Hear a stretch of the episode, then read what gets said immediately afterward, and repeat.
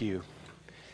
And we want to proclaim that as we continue this morning to offer up our hearts in worship and in acknowledgement of your sovereign grace and mercy and love that is extended to us each and every day. And we thank you for the privilege that we have to live in the knowledge of your love and in the hope of what your kingdom will bring and continues to bring to the world around us. And we thank you in Jesus' name. Amen. Hey, nice to have you here this morning. Um, I just, I, I just uh, want to do a couple of house cleaning items before we actually dive into the message uh, uh, this morning as we get into uh, Mosaic with the wisdom series that we're talking about. Um, for, those of, for those of you that haven't noticed, the, the, the church is, is uh, getting a little fuller on, on a Sunday morning. Um, if you can just think as we uh, begin to gather on a Sunday mornings that if you want to start uh, getting closer to the middle so we can leave some room on the outside for, for those people that are having trouble finding a seat as we kind of uh, do that as a, as a church. That would be wonderful. Um, it's a good problem to have, right? Amen. Yeah, absolutely. Good problem to have. Another problem that we have that I, that I just, I want to do a, a, a, little bit of an advert, if, if I can do that this morning, is that because we're growing and, and because of, the, of, of certain things that, uh, that become part and parcel of a growing church. You know, there's some areas that uh, we, we could use more help in. Um, you know, that uh, as the church grows, the technology aspect of the church is becoming more demanding um, and the expectations uh, in, in the world that we live in. So if you're interested at all in, in AV or video or lighting, um, those are, those are uh, activities that you can help and participate in and, and be part of the service. Uh, also, Kids Connection. You know, we have, I think we have 19 down there in preschool just this morning. Uh, 20, they're, yeah, yeah. It's, you know, there's some of you that are just nodding your heads this morning, and you're going, "Am I ever glad to be up here?" Is that what, is that what you're thinking? Okay. Um, so yeah, that's those are those are great problems to have of a growing church. But just I just want to put a couple of those things uh, at the forefront of your thoughts this morning as uh, as we begin and, and contemplate what it means to have wisdom. All right, we're into, we're into part, part two of our, of our series Mosaic. And, and if you were here last week, we introduced this whole idea of wisdom. And what we said is this, is that, you know, we live in a world that, that values information. We live in a world that values knowledge. But, biblically speaking, information and knowledge is not enough. Um, the, the, Bible talks about wisdom. I mean, it's this additional step that we take. It's one thing to have information, it's one thing to have knowledge about something. It's a, an entirely different thing what you do with that. And the Bible talks about wisdom that the information and the knowledge that we have needs to be applied, integrated, and applied through wisdom. And we looked at the passage last week and we said that wisdom has a number of characteristics attached to it. Um, you cannot be wise if you're not a person who is willing to be teachable. If you're not a, a person who's humble enough to say, I don't know everything, I need to be taught I need to be a teachable person. That was one of the things that, that came out of the passage last week. We said you had to be teachable. You had to have this humble spirit. And not only have this teachable spirit, but this humility. But as you grew older in the wisdom, you wanted to share it with others and you wanted to pass it down, especially to the younger generation, because they have not lived to the degree of experience that you have lived. And we said last week that all our lives are really a sum total of the decisions that we have made to date based on the experiences that we have lived. Okay, so that's very important. But we said the third thing you can have humility, you can have this teachable spirit, but the third thing that you really need in your life is this thing called the fear of God. That if you don't have the fear of God, then what happens is you believe that your life is the sum total of wisdom that you are the purveyor of all wisdom, and that there is nothing greater than yourself or greater than the collective wisdom of humanity that, that wisdom has to surpass. And this fear of God is this, this respect, this awe that God does truly know better than I do. And my life is lived in reverence, in respect, and awe for the wisdom that is, is God manifest, is God Himself. Okay? Very, very important. And we said a lot of the ways that that works out in our lives is that direction determines destination. Thank you to Andy Stanley for that little phrase because he's the one that first coined it, I believe. But direction determines destination. That the road that you decide to go on will eventually lead you somewhere. And the Bible teaches that you can be very, very aware of what that path that you begin to walk down is going to lead you to. Direction determines destination. Now, we're going to expand on that this, this week. We're going to look at a passage that actually talks about what happens when you take particular directions, the destination, the places that you end up when you do that. Okay? And, it's a, and, and, and we're going to build on this direction determines destination phrase with, with something that actually comes before it. Um, that comes right out of this passage. So I want to see how astute you are at, uh, at observing what we're going to talk about uh, this morning because we're, we're continuing in the book of Proverbs, Proverbs 1, and starting at verse 20. And here, here's this passage Wisdom, the passage writes, shouts in the streets. She cries out in the public square. She calls to the crowds along the main street, to those gathered in front of the city gate. Now, this is how the passage starts. Now, interestingly enough, the passage personifies wisdom as a woman. Okay, this characteristic of God, this, this aspect of God, is, is, is, is personified in this particular passage as a woman. Now, as a man, I'm going to say something.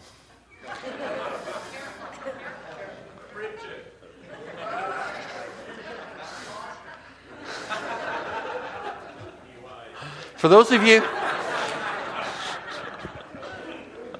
For those of you that are listening online, you're really missing something right about now. Um, okay, uh, welcome. Here's what I was going to say. Thank you.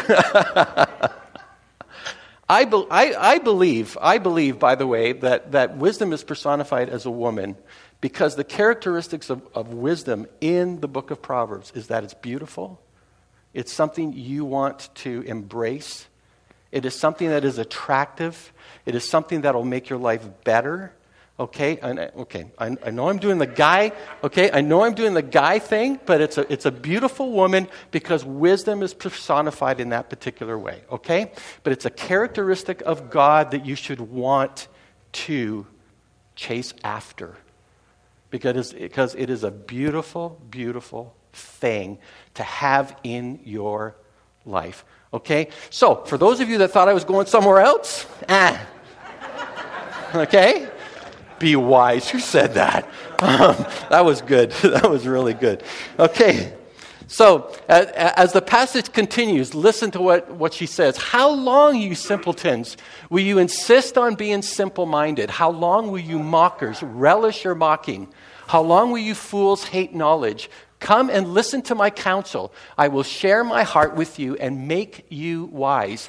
I called you so often, but you wouldn't come. I reached out to you, but you paid no attention. You ignored my advice and rejected the correction I offered. Remember, we said last week that to be a person of, of, of wisdom, there had to be at least a, a, a, an element of humility in your life, wanting to be teachable. And here is wisdom saying, I tried to teach you but you wouldn't listen. You wouldn't listen. Let's continue with the passage. So, I will laugh when you are in trouble. I will mock you when disaster overtakes you. When calamity overtakes you like a storm, when disaster engulfs you like a cyclone, and anguish and distress overwhelm you, when they cry for help, I will not answer. Though they anxiously search for me, they will not find me. Let's continue. For they hated knowledge and chose not to fear the Lord. They rejected my advice and paid no attention when I corrected them. Therefore, they must eat the bitter fruit of living their own way, choking on their own schemes. For simpletons turn away from me to death. Fools are destroyed by their own complacency. But all who listen to me will live in peace untroubled by fear of harm. Wow. Direction determines destination. Now, we all know that instinctively. You know, I want to I wanna, uh, back up a little bit here on this direction determines destination. And we said last week that if you're a parent, you know this instinctively. The direction determines destination. When, when, when your kids get involved with the wrong group, right? What, what do you say? Uh, when, when your kids end up uh, uh, adopting a habit that you know where it could possibly lead. No, don't want you. Uh, if they don't study, what do you think? Right? Do you say to your kids, you know, it's okay that you don't study. I don't care if you don't ever do well in school. Okay? No parent would really want to say that. Because you know that direction determines destination. And as we grow older some you know somehow what we see very clearly in our kids somehow what we see very clearly in others becomes rather murky in us right? There are lots of people that will come say, Are you sure you want to do that? Are you sure that's the wise thing to do? Are you sure you want to follow that program? Are you sure you want to do this? Are you sure you want to get in a relationship with that person? There's all kinds of things that people on the outside can look inside and say, Guess what? I can see with the direction that you're taking what destination you're going to end up in, right? There's so many of that stuff that happens in, in our lives, and we see it very, very clearly. You know, you know right away, if somebody, if you went to a young person and said, What do you want to be when you grow up? And if they say, I want to be a doctor, what, what goes through your mind right away? Oh, oh, you want to be a doctor? You know the path they have to take right away. You know it's going to include school. You know it's going to include a lot of discipline and hard work. You know it's going to include a lot of money, right? You know it's going to include some kind of internship or some kind of residency. You, you know it's, and you know it's going to include time. And if you want to accomplish that, that's the path you're going to have to take. You know, whatever direction you want to take, that's the destination you're going to end up at. You know, it's, it's, it's such an instinctive part of life. But we know this, but often we forget it.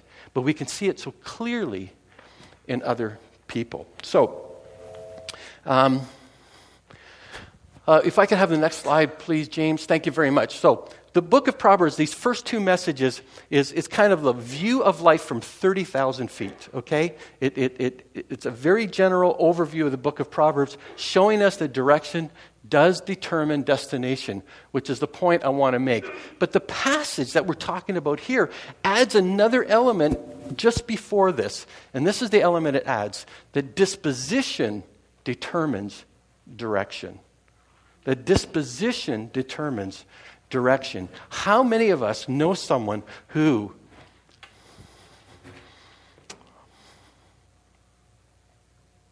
loves to gamble?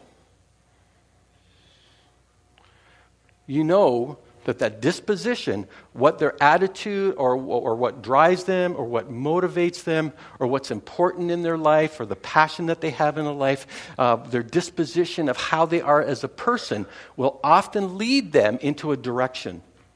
And that direction leads them to a destination.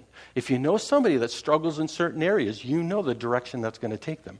If you know somebody that has a disposition that they have no use for God, there's no chance of them ever getting on the path to God unless God does something dramatic to their disposition, to their attitude towards God. We know that, right? How many of us um, uh, know people in our lives that there's no way you could say, I know that person, there's no way they're going to go for what you're asking them. There's no way they're going to go for, uh, you know, be, being a, a, part of this program. There's no way they're going to be part of wanting to be part of a church. There's no way they're, you, you just know their disposition. And often, what the passage is warning us against is that there's certain dispositions that are going to struggle with gaining wisdom that is God given. Because those dispositions will lead them in a direction that is opposite of God. Okay, you guys tracking with me so far? All right? So even though direction determines destination, the disposition of the person determines direction. That is why, that is why we talk about God doing a work in a person's life. Because that person's life doesn't change unless there's a dra- dramatic act of God in their life. Right? what we do as churches is basically um, create environments or make an opportunity for us for us to set up the date with God. But we're not the ones that are changing them. God is the one that's doing that. And I've said many times, we can reform a person, only God can transform a person. All right? So let's, let's go. What's, what's very interesting is, is in the terms of being teachable, the Bible talks, this particular passage talks about three character types um, that you can identify. Three character types that are part of this passage that talk about a particular disposition in a person's life. All right? And the first one is this it talks about the simpleton, the simple minded. Okay? Now, the simple minded person is often in the Bible a young, naive person. Okay? A young, naive person who is easily deceived. Uh, they lack God's wisdom, and as of yet, they have yet to harden themselves against God. Okay, I'm in the cave, am I? Yeah, I don't know. Okay. Um, you know? It, it's interesting. You know what the actual Hebrew says? Uh, this, this phrase about the simple minded? The actual Hebrew phrase says, How long will you love your open mindedness? Those who, who love their open mindedness. Now, I'm like, wow. But, but what the Bible means by that is a head that is open to anything, that they have no discernment, they have no resistance to say yes or no to anything because they don't understand what's right or wrong. Um, they have no concept of what is really right or wrong.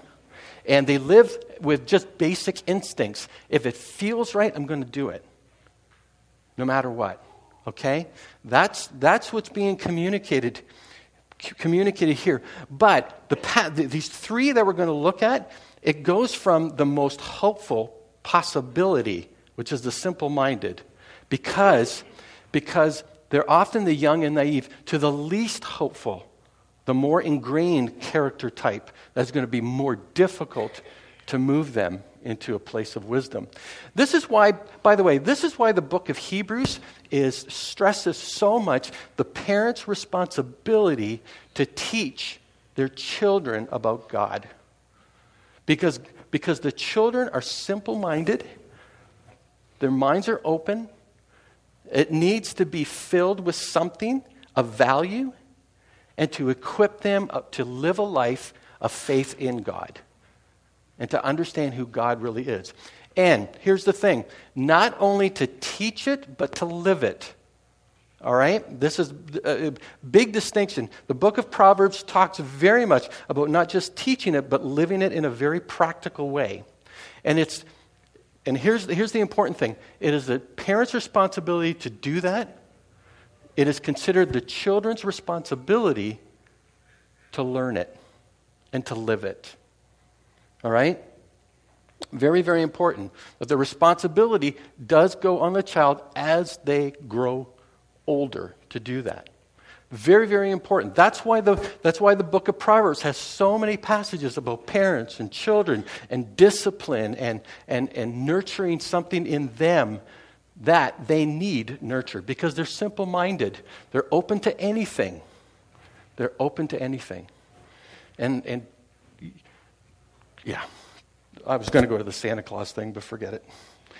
Okay? That's why the Bible has so much to say about that. Right? Because because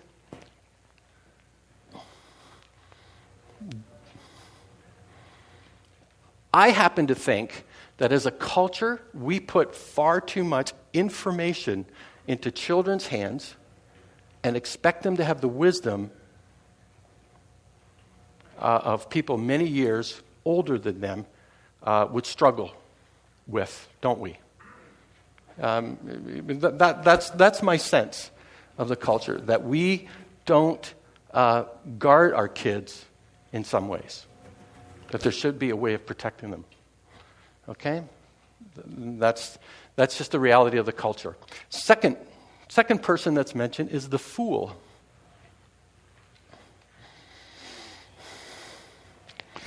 The fool is the person in, in, in the Bible that hears the wisdom of God and resists it, doesn't want anything to do with it, and decides that he can live his life better than what the precepts of God will give. And, and, and says, I can do it my way, I can do it uh, without anybody's help, I can do it without God. Um, in fact, it, you know, it sounds foolish to me, and I'm just going to live and totally ignore the wisdom of God. Doesn't make sense to me anyway. Okay? Didn't, didn't, didn't Jesus tell a story about a fool who wanted to build bigger barns and uh, be able to store all his wealth in those barns. And he wanted to eat, relax, eat, drink, and be merry. And he thought for years and years to come he would just live a very, very comfortable lifestyle. Didn't, didn't Jesus tell a story about a man like that? And didn't, and didn't it happen that even though the man planned everything so well for his human existence, that his life was taken from him far shorter than he ever imagined his life to be taken? And Jesus summarizes in Luke 12 21. He says, Yes, he said, a person is a fool to store up earthly wealth, but not have a rich relationship with God. Pretty powerful. Notice that Jesus doesn't condemn the wealth. He condemns having the wealth exclusive of a rich relationship with God. Exclusive of a rich relationship with God. Now, we don't dare call anybody a fool nowadays, do we? Right? It's actually where we get the, our, our word moron from in the Greek. Yeah. Comes from, comes from, but but we know the Bible's not politically correct, right? Okay? All right? But, but Jesus, many times, many times, expressed the foolishness of a person because he could see what path they were on. He could see from the disposition of the person that it would determine their direction, and that direction would determine their destination. All right? Now, the third one is this is a mocker. Uh, also known as a babbler or a scoffer. Now, there are a lot of names you can be called, okay? Um, in, the, in the Bible, probably the worst name you could be called is the devil or a demon, okay? That's probably the worst. But under those, mocker is the worst thing you could be called in the Bible. Uh, you might think sinner is the worst, but we're all sinners, okay? According to the Bible, we're all sinners. Uh, so that's not the worst name that you can be called in the Bible. The worst name you can be called in the Bible is a mocker or a scoffer.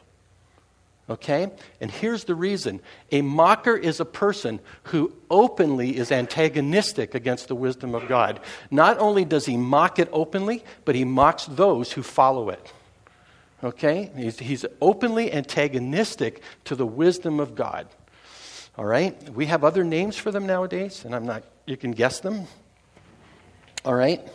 Um, but that is, that is the worst label. That is the worst thing you can possibly do. It's, it's, it's bad enough. It's bad enough that you mock God openly. It's bad enough that you would, you would scoff at God and scoff at the wisdom of God, but that you would even in, entrust that mocking to your own children and make them mockers of God.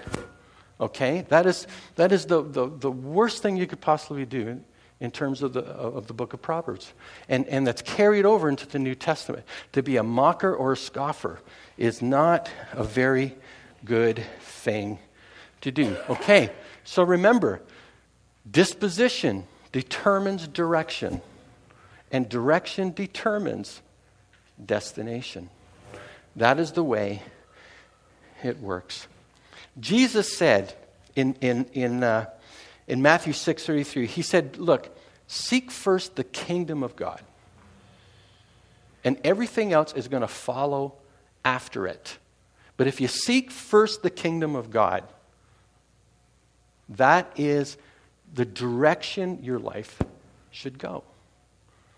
Because if your disposition is to honor God, that will set your path, that will set your feet in a direction. And that direction of following God and being faithful to God will lead in a destination that we talk in terms of eternity, we talk in terms of heaven, we talk in terms of salvation, we talk in all those positive things of life. But if you don't have the disposition towards God, this passage, and by the way, in your life groups, you know, I, I haven't, I haven't wrestled with the remainder of the passage because the remainder of the passage tells you what happens to a simple minded person if they continue in the direction that they're going. What happens to a fool if they continue in the direction that they're going? Okay? Really, uh, you know, really practical, hands on stuff right? Isn't it? Isn't this why um, the you know the Apostle Paul in the book of Romans says in Romans 12:2, don't copy the behavior and the customs of this world. We all know this passage, but let God transform you into a new person by changing the way you think. Then you will learn to know God's will for, your, for you, which is good and pleasing and perfect. Because this is where it starts. This is where the disposition starts. Right? How many, you know, how many, um, how many of us who, who have come to faith, you, you know, have been surprised at how dramatic your thinking changed once you became a believer? Right? Listen, I, you know, I, I, I can still remember not, not having any, any idea of God and, and I was absolutely, when I became a believer, I was absolutely shocked how much it changed my thinking. That was really dramatic for me. Um, and I don't know if it was, it was as dramatic for you, but I was absolutely shocked about because I could say, you know, last year, if you had said that to me, I would have said, no way. Last year, if you had said to me, you know, you're going to believe this by next year, I said, you crazy. There's no way I, I would have ever thought that. You, you know, you, you would have a whole attitude uh, adjustment by the time this time next year. And I would say, no, no, no, no, no. I was, I was so shocked because we talk about our hearts being changed. But for me, it was so dramatic in the other way that it changed my thinking totally. What I thought was right, what I thought was good, what I thought was crazy, what I thought, you know, uh, you know, God was all about, what I thought you know, what, what, what was a priority for God, what I thought was a priority for humanity, all those things got totally readjusted. In, in fact, I, I wish at 20 I had written down all of the things that I believed philosophically about the world and God.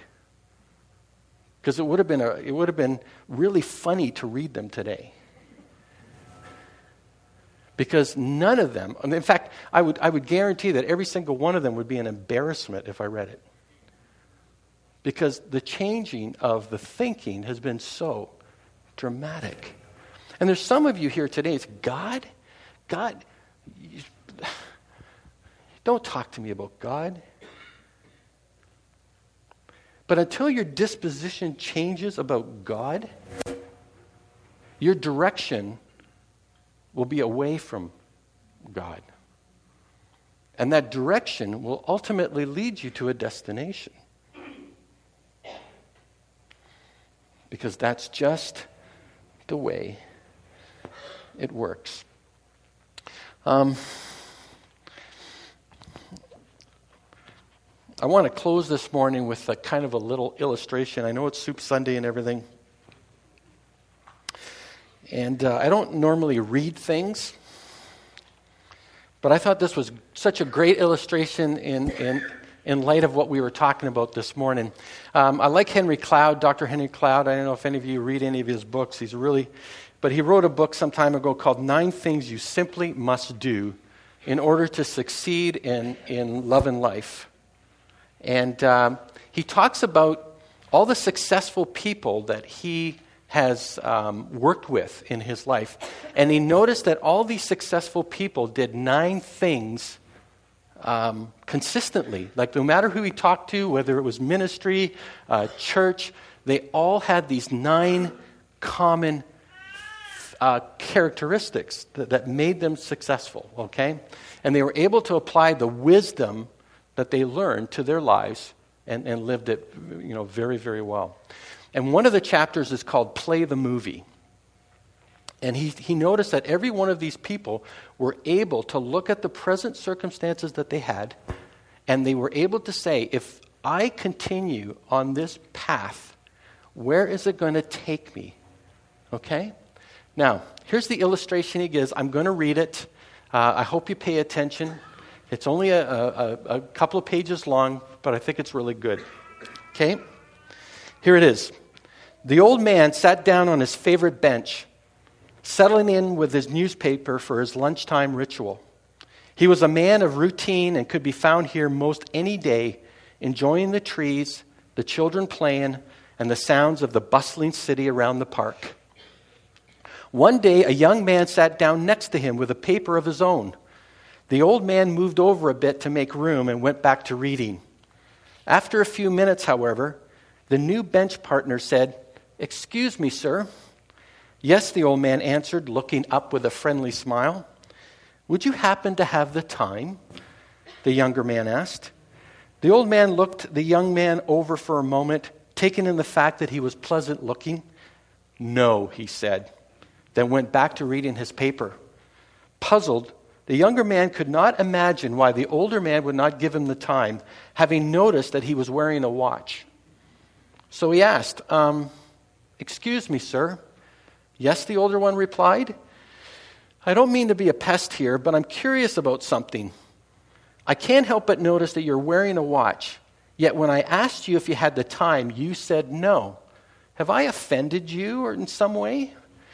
The old man just looked at him, not saying anything for a moment, but eyeing him up and down. Finally, he said, No, not at all. You seem to be a nice enough young man. Then he went back to reading his paper. This seemed ever more strange to the young man, so he persisted. Okay, uh, then I don't understand. Why don't you give me the time? The older one puts down his paper. Well, when you first sat down, I noticed you. You seemed like a nice enough young man, clean cut and all. You seemed interested in the world and its current events, as I noticed by the particular paper you are reading. That was impressive. Then you asked me for the time. And I figured if I gave it to you, we might strike up a conversation. And if we started a conversation, you would probably tell me about yourself. And I would probably like you, and we would become friends. And if we became friends, I would see you here again, and we would get to know each other. Then I would probably invite you to my house sometime to meet my family. If that happened, you would meet my wonderful daughter.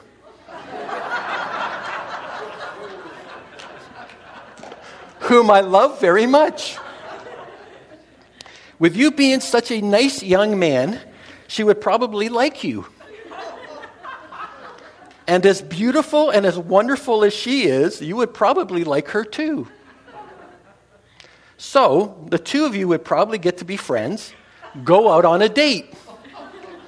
And if that happened, chances are you would fall in love and get married. And I'll be hanged if I'm going to allow my daughter to marry a man who doesn't own a watch.